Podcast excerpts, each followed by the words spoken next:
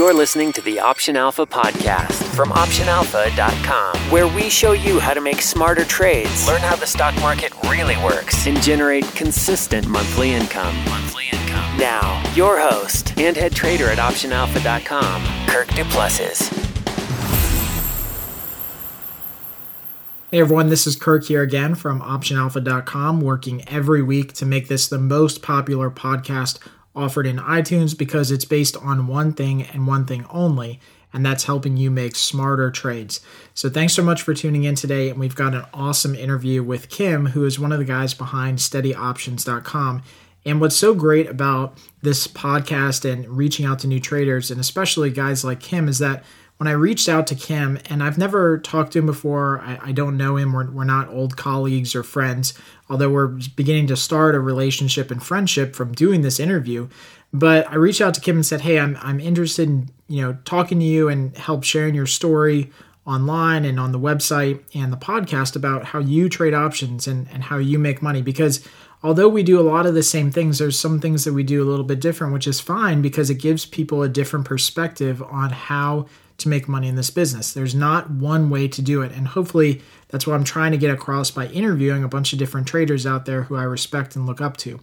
And so, what's great about Kim is that he was all for it, loved it, which is different than a lot of other reactions that I've gotten from other people. And I'll be honest in saying that as I've reached out to more and more people in this business, and and some people who are who have some pretty big names and some pretty big followings, they're frankly afraid to come on this podcast just to talk about their strategy. And I think it's just a little bit different and odd that maybe, you know, they don't want to come on to, you know, a podcast from a, a website that technically is competing against them. But at the same time, I don't really care if you guys come to my website or Kim's or somebody else's website.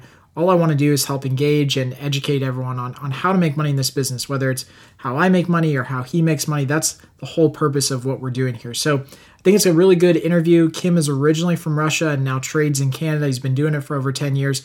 So he's got a lot of different perspective on how to do things. And I think it's going to be really helpful for some of the new traders out there and also some people who are a little bit more advanced on how he does things with earnings trades.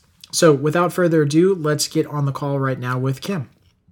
All right, so we have Kim on the phone. Hey, Kim, thanks so much for joining us today. Hello, Kirk.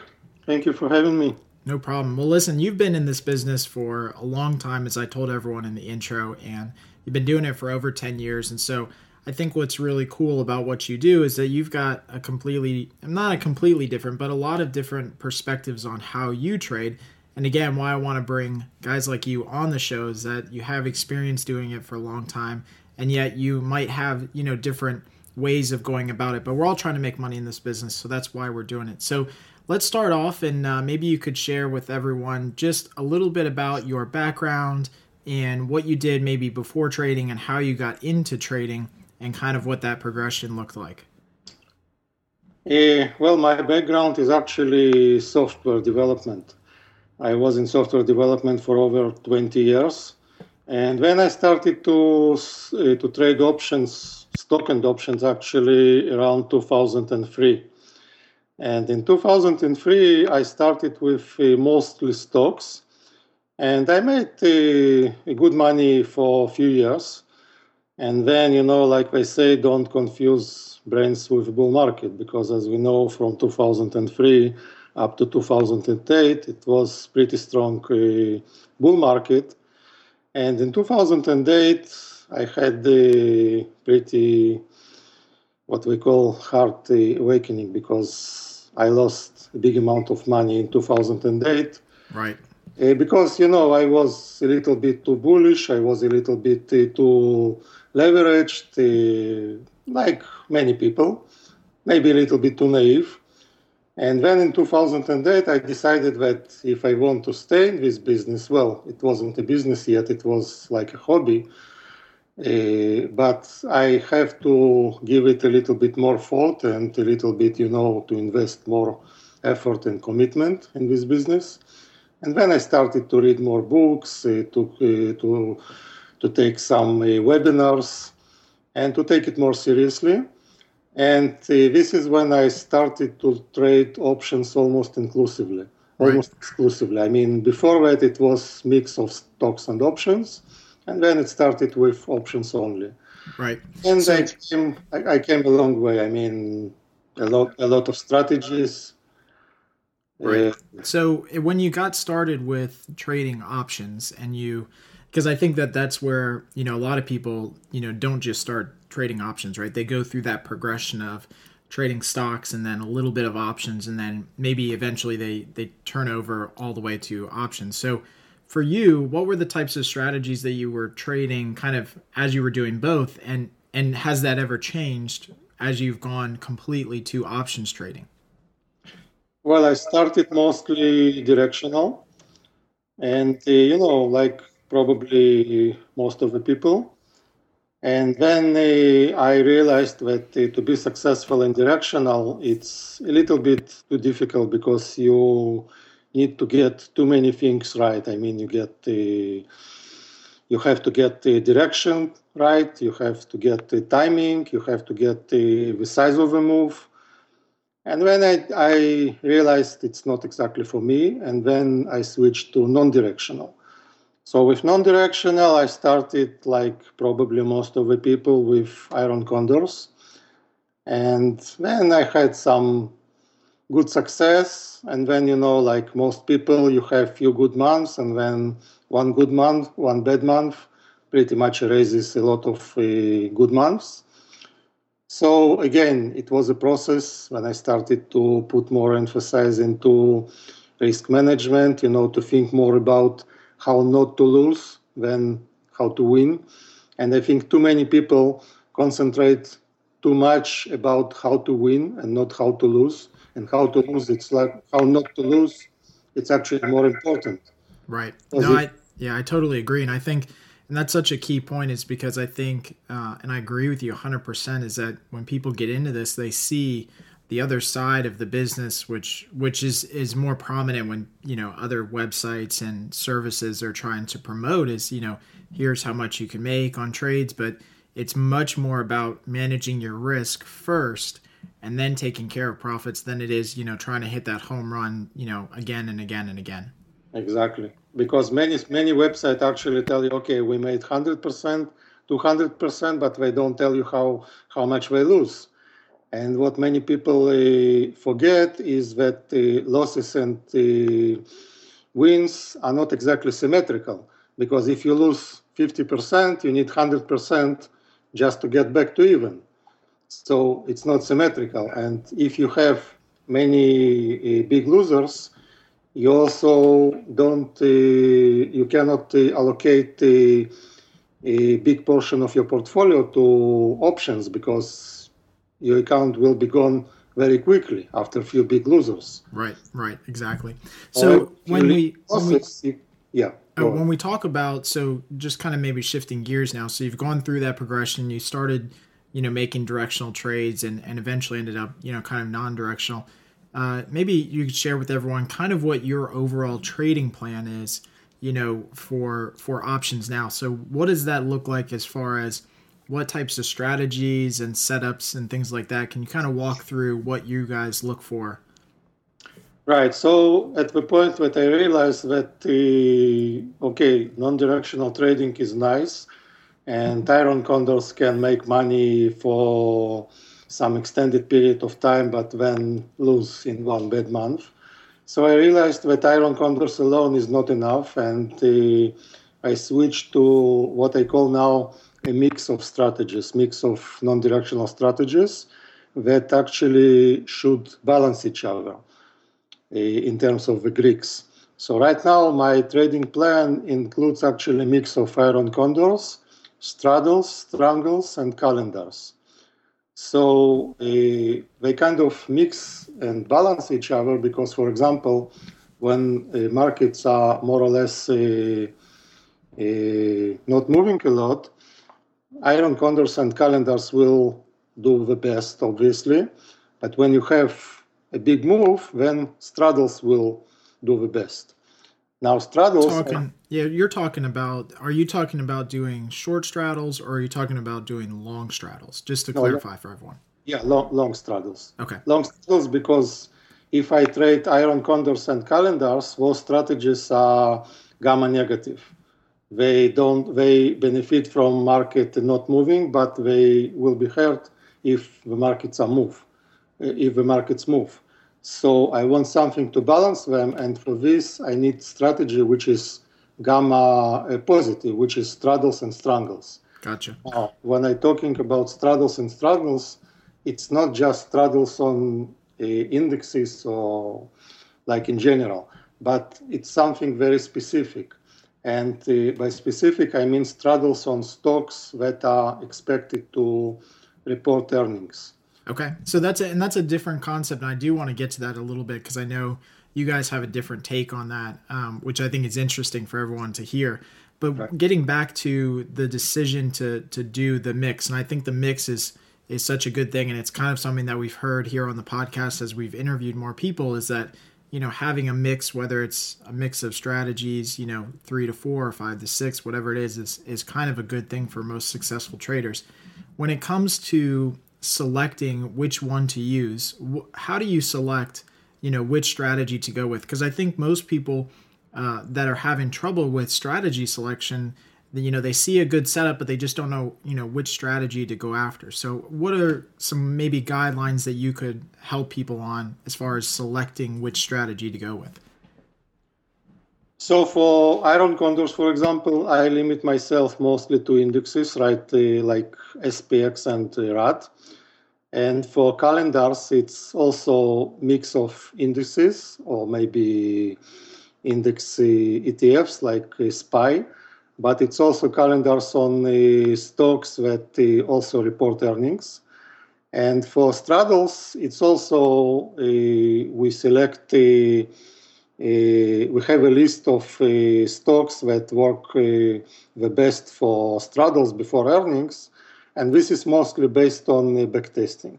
We do a lot of backtesting, and we just uh, uh, trying to decide which stocks are suitable for different strategies. Again, based on backtesting. So we take, for example, a specific stock, and we try, let's say, to see how would it perform last cycle entering, let's say, a week before earnings or two weeks before earnings. And we do the same for several cycles. And then we decide if uh, this stock is suitable for, for straddle or strangle. If it's not, we're actually doing the opposite. We're doing the calendar. So that means if straddle are losing money consistently, that means that doing the opposite, which, which is actually shorting the short, the short term straddle and doing long term straddle, which is basically calendar, then this strategy of calendar will perform better. So we have a list of stocks that uh, perform best for calendars, and another list of stocks that uh, perform the best for straddles. Again, based based on uh, back testing. Right now, when you're when you're looking at back testing, maybe maybe just a little bit deeper on kind of digging in here but what are you what are you looking for specifically are you looking at implied volatility kind of heading into earnings or is there some other setup with maybe technicals that you're looking at but what determines if a stock goes in the category of doing the strangles or doing the, the calendars and iron condors well, when you buy straddle, it's actually always a fight between uh, uh, Theta and Vega. Because we know that uh, if you buy straddle, uh, let's say a week before earnings, implied volatility will always go up heading into earnings. But the question, but there is also negative theta. So there is always a question who will, who will win. If uh, implied volatility will rise enough to uh, offset the theta, or it will not. So for some stocks, there is a clear pattern that implied volatility usually offsets the theta, and that makes a straddle a winner, or it's not. So for stocks that have a clear pattern of uh, implied volatility offsetting theta, most of the cycles, we choose straddle because straddle, again, based on uh, previous cycles, it shows us that we have an edge to uh, to trade the straddle. Right. And now, I think it's so cool that you that you said that because because I rarely hear people talk about this, and, and this is this is why I love doing this show and bringing on people. But what you said there was so key, and, and some people might have missed it, but what you said with straddles is that if you are doing a long straddle, you know, kind of heading into earnings, it's definitely about the differential between how much you know increase in implied volatility is there going to be versus how much you're losing per day in theta decay exactly. and again i don't hear a lot of people talk about that because that's such a key point and too too often people get into that type of trade and they just assume hey implied volatility rises this position is going to make money. And you got to factor that in. So i think that that's a really really key point there. Right. It's so, not it's not automatic. I mean you have to understand that each stock behaves differently. And it's not it wouldn't be right to say automatically that it will make money. Yep. And i think the key is you know each stock has a personality. You know things move in a you know in kind of you get to know personalities of stocks which is important. So now when it comes to holding period i know that you guys had said before uh, and i think I, I read somewhere on your site that you guys have an average holding period for some of these trades. I don't know if it's these trades or some of the other trades, but about 12 days. So, can you kind of walk through your thought process on how long you hold trades um, and how you enter them? Yes, 12 days, uh, I think it refers to all, all, trades, not only straddles. Okay. So, for iron condors, for example, an average holding time would be longer. It's usually between four and five weeks. So 12 days is an average of all uh, strategies. For straddles, I would say it's probably shorter. It's around five to seven days. Uh, but again, it's an average. Some stocks will be better to enter two days before earnings.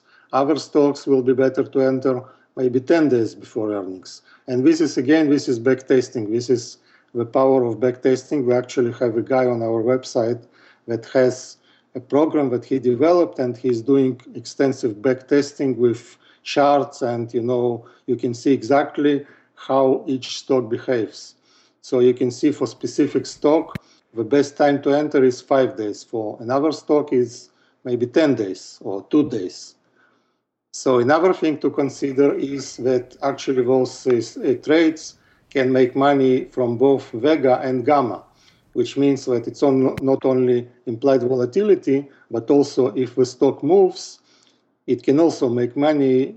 Well, we consider it more as a bonus because we don't know in advance if the stock will move or not.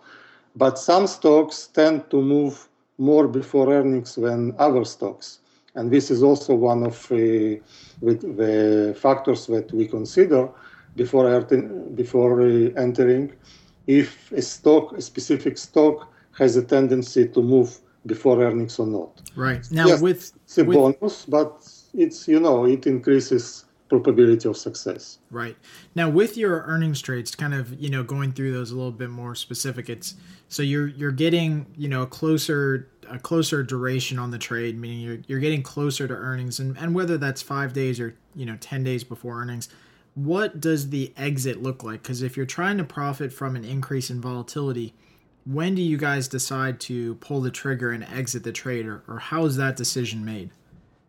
Well, first of all, we will always exit before earnings because if we are holding through earnings, this is a completely different strategy, completely different story. I mean, this is it can be done sometimes, but it's much more risky because if the stock doesn't move after earnings, then collapse in implied volatility can make it a, a big loser. So we will always exit before earnings are announced. And uh, uh, personally, I have a, a, profit target of about 10 to 15 percent uh, on this strategy. It depends, of course, on overall environment. If uh, the overall environment is uh, more volatile and uh, stocks move more, then I might increase the profit target a little bit. But usually, when I have between 10 and 15%, I will exit. And if I don't reach my profit target, then I will exit anyway before earnings. So again, such a key point too that you know we we're starting to hear more and more from people who are successful is that you've got to have kind of that line in the sand or that target that says, you know what, even though and especially with a straddle or strang you know strangles when they're long i mean these are strategies that theoretically have unlimited potential but you're only looking for you know your 10 to 15% as soon as you hit that you're being diligent about closing the position and banking the profit right? Right and this is again this is based on back testing because we know that uh, many times uh, in past, we have reached this uh, target of, uh, let's say, 15%, and we didn't exit, and it came back into 5% or break even, or sometimes even a loser. So this is again, it based on the back testing that we decided that this is more or less the range that uh, is reasonable to exit. I mean, sometimes you can get more, but this is it, it doesn't happen a lot, and more times than not, you can just lose this profit and not uh, if if you don't exit. And two quick questions, just kind of sticking to this point real quick before we um, get into the closing bell here and, and talk about a trade. When it comes to to adjustments, how do you make adjustments or do you make adjustments? I guess would be another question too with some of these trades heading into earnings. So if say for example if you you're doing a straddle, you know, expecting a move up in implied volatility and or a move in the stock and you don't quite get both, is there any type of adjustment that you would make to prepare yourself a little bit better or reduce risk? What does that look like?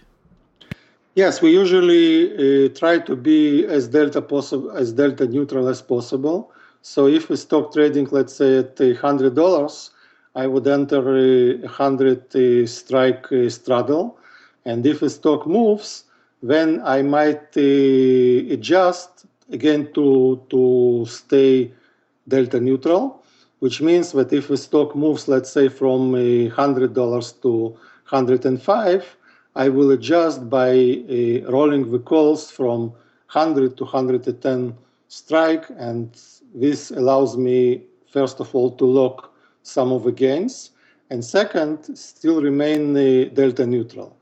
Because if I don't do it, and the stock uh, retreats back to, to the strike, then I might lose some of the gains.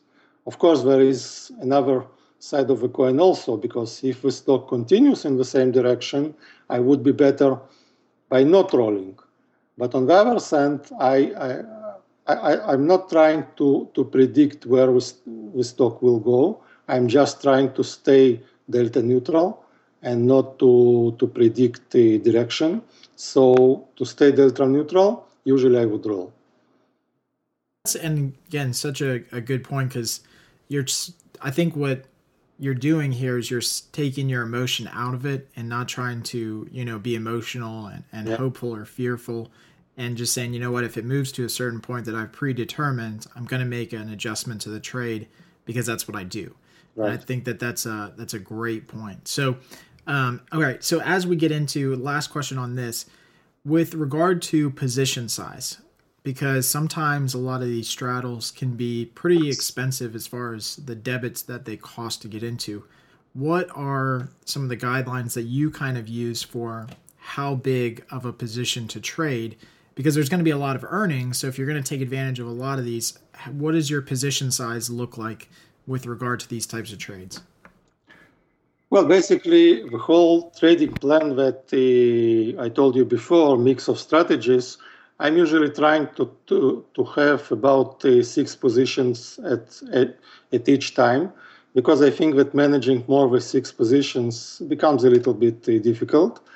So each position I'm allocating 10% of my portfolio, which means that I'm usually up to 60% invested and 40% in cash. Which I Do you ever go over that? Will you ever go over that 60% threshold? sometimes I will do if I have if I see really good opportunities.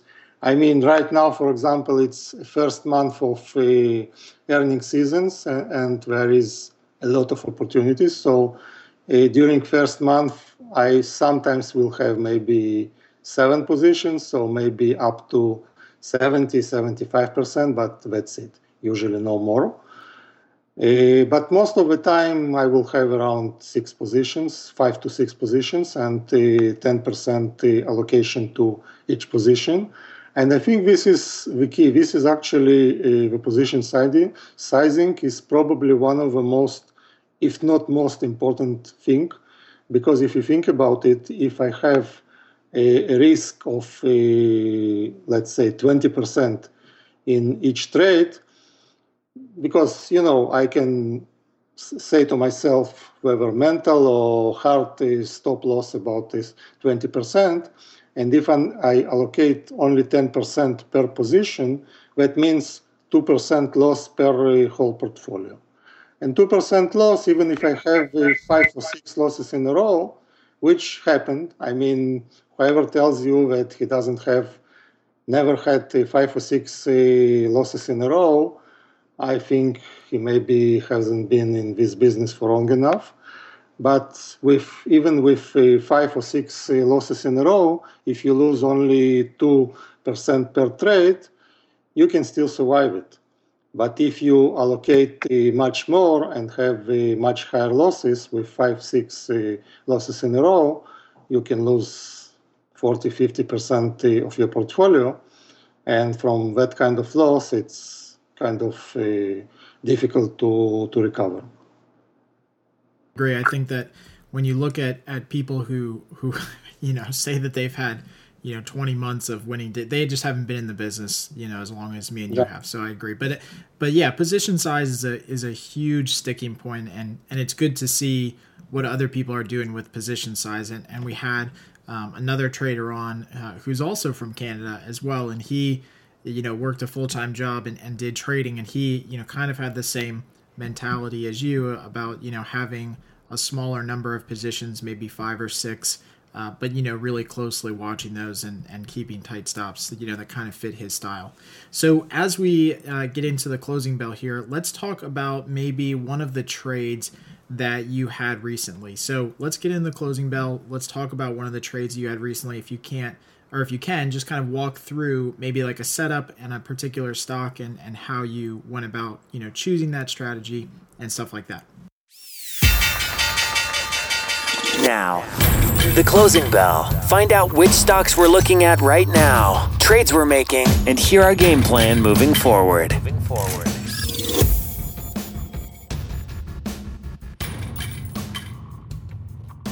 Right.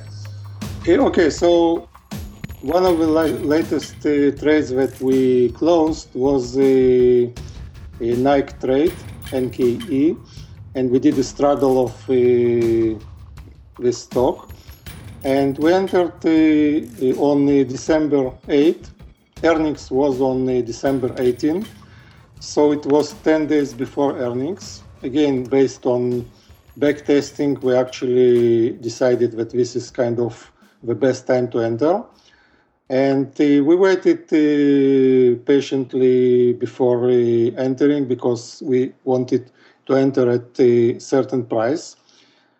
And when the straddle reached that certain price, when we entered, it was a 97.5 straddle. It was a 4.3 dollars, which was applying 4.4 move, post earnings move.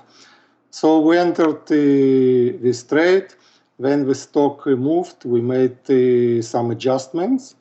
And I believe three days later, we exited when it reached uh, our profit target of it was 13%. So we made basically 13% in four days. And this is, I believe, kind of more or less typical typical straddle trade that we are in a trade between four and six days. We may we make between 10 and 15 percent. And again, if you think about it, that might not sound very very you know like a big win, but if you can make 10% in five holding days and repeat it time after time, it will take you very far key there is that your your capital usage is is low, right? You're only putting your capital at risk for for five or ten days, and then you're you know trying to get into a trade. I mean, I love.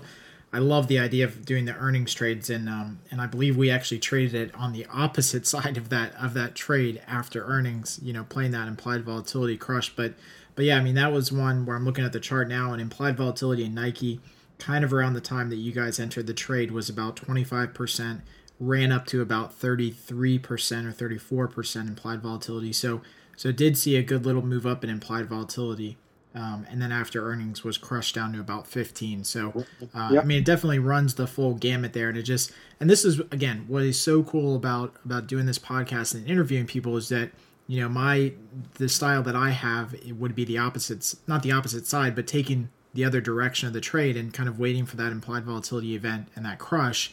And you have a different, a, a, you know, perspective on how you do it. And, and it's great to see, you know, kind of what the setup you're looking for and your profit targets and things like that. So that's really good to to go through an actual trade, you know, that you made just recently, and that's great. And so thank you so much for doing that. So as we kind of you know wrap up here uh, with our interview, maybe you could give everyone. I like to always start to ask people, you know, as people are starting out, and even even those people who are completely uh, or who have been in the business a while but just don't find success. So not only you know people who are new, but maybe traders who have been doing this for a couple years now and just don't find success. What are maybe one or two things that you could tell them as far as some of your best advice getting started in options trading? Well, I think the most important thing is that you have to treat options trading as a business. I mean, it sounds maybe a little bit bombastic, but this is very true. Because, you know, people, many people uh, enter this business and they think that uh, within short period of time they can just leave their day jobs and start to live from options trading. And this is not true. I mean, if you think about it, an engineer has to study four years, then to do some practice till he's even allowed to, to build bridges or, whatever. With doctors, it's seven years and another couple years of practice. So why with options trading it would be different? Only because uh, it's so easy to enter. I mean, you have to understand that uh, it requires practice, it requires time commitment, it requires effort, it requires you need to have the, the commitment. You have to need to have the determination and not to give up. And you have to have realistic expectations. I mean, it's not, I too often get emails from people that say, okay, you know what, I'm new to trading and I have uh, put a capital of uh, $10,000 aside. Uh, do you think I can double it every year? So I say to new people, if you just start to trade options, your goal in the first year should be not to lose money. That's it. Have realistic expectations. If you didn't lose money in your first year, take it in small steps. Second year, make a goal of, a, I don't know, 10%, 20%. Don't think that after just few months, you can start making 50 or 100% or double your account or whatever. It requires time, it requires commitment, and this is the most important thing to remember. You know, I've actually never heard anybody say it that way. Is that you know when you're a doctor or an engineer, but it's so true now. Kind of thinking back on it, I mean, you've got to you know go through so much parochial studies before you're you know given the keys basically to you know build a bridge or a, or building, and and it's got to be the same way in in options trading. And I think one of the things I tell people, and I'll, I'll just say again, is that you've got to be persistent and consistent in how you go about, you know, building yourself in this business, staying persistent and doing the right things, but also staying consistent and meaning that consistency happens over time. It doesn't happen overnight or even a couple months. I mean, it's it's built on many many years. So I think those are two key key points. So, Kim, thanks so much for joining us today. If people have more questions or want to reach you, they can reach you at steadyoptions.com. But what other, uh, where are you else? Where are you also active? Are you active on Twitter or can they email you? What's the best way to get in contact with you? Yeah, well, basically, if you go to my website, steadyoptions.com, you can see all the information. There is an email on website, info at steadyoptions.com. There is Twitter, which is Steady Options. Uh, there is uh, Facebook. I'm mostly active on Twitter. But again, email is very good uh, way to reach me. And there is a lot of information of a website. If you go to the blog, there are a lot of articles that are pretty educational. And we have some open area on our website on uh, on the forum, which is also open to non-members. Also has some good discussions about brokers, about uh, trading in general. Uh, that's it, pretty much. And again, I'll put a link to all of that in the show notes. So if you guys are listening out there, just go to optionalpha.com and check out the show notes for for this podcast with Kim. So again, Kim, thanks so much for joining us today. I really appreciate it, and we'll be in touch soon. Thank you so much for having me. Thanks for listening to the Option Alpha podcast. If you liked what you heard, please drop by iTunes and leave a rating or comment. Plus, you can get everything free email updates for future shows, transcripts, video tutorials, case studies, and more. Just visit our website at optionalpha.com. All right, so I truly hope that you guys enjoyed today's show and interview with Kim and got at least one thing out of it that you can apply right now to make you a smarter, more profitable trader and investor. As always, you can find additional show comments, any mention links, or videos that we talked about today by going to optionalpha.com slash show 22. Again, that's optionalpha.com slash show 22, just the number 22. And until next time, happy trading.